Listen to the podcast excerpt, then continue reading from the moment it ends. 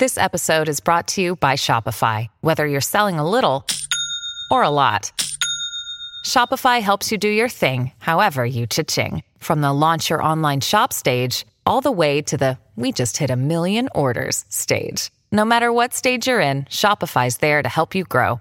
Sign up for a $1 per month trial period at shopify.com slash special offer, all lowercase. That's shopify.com slash special offer.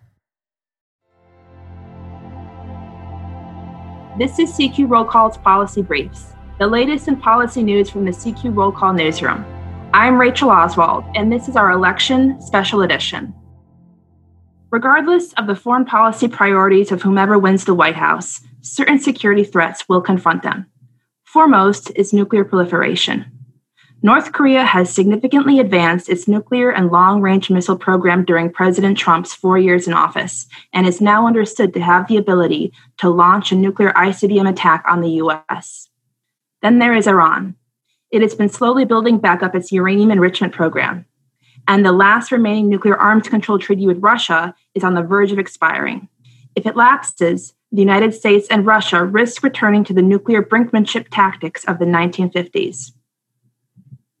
The 20 year war on terrorism is slowly winding down, but still smoldering conflicts in the Middle East could compel U.S. attention even as Washington moves to withdraw nearly all of its forces from Afghanistan.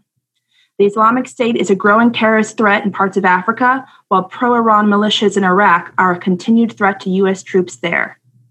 And tensions in Syria, Libya, and Yemen could dramatically spike with little notice so long as there is no equitable peace. And of course, China the most complex challenge the United States has faced since the fall of the Soviet Union. The next few years of policy toward Beijing on trade, diplomacy, human rights, defense, and high tech research and development are expected to determine whether China and the US are able to peaceably tolerate one another in the decades ahead or veer toward conflict.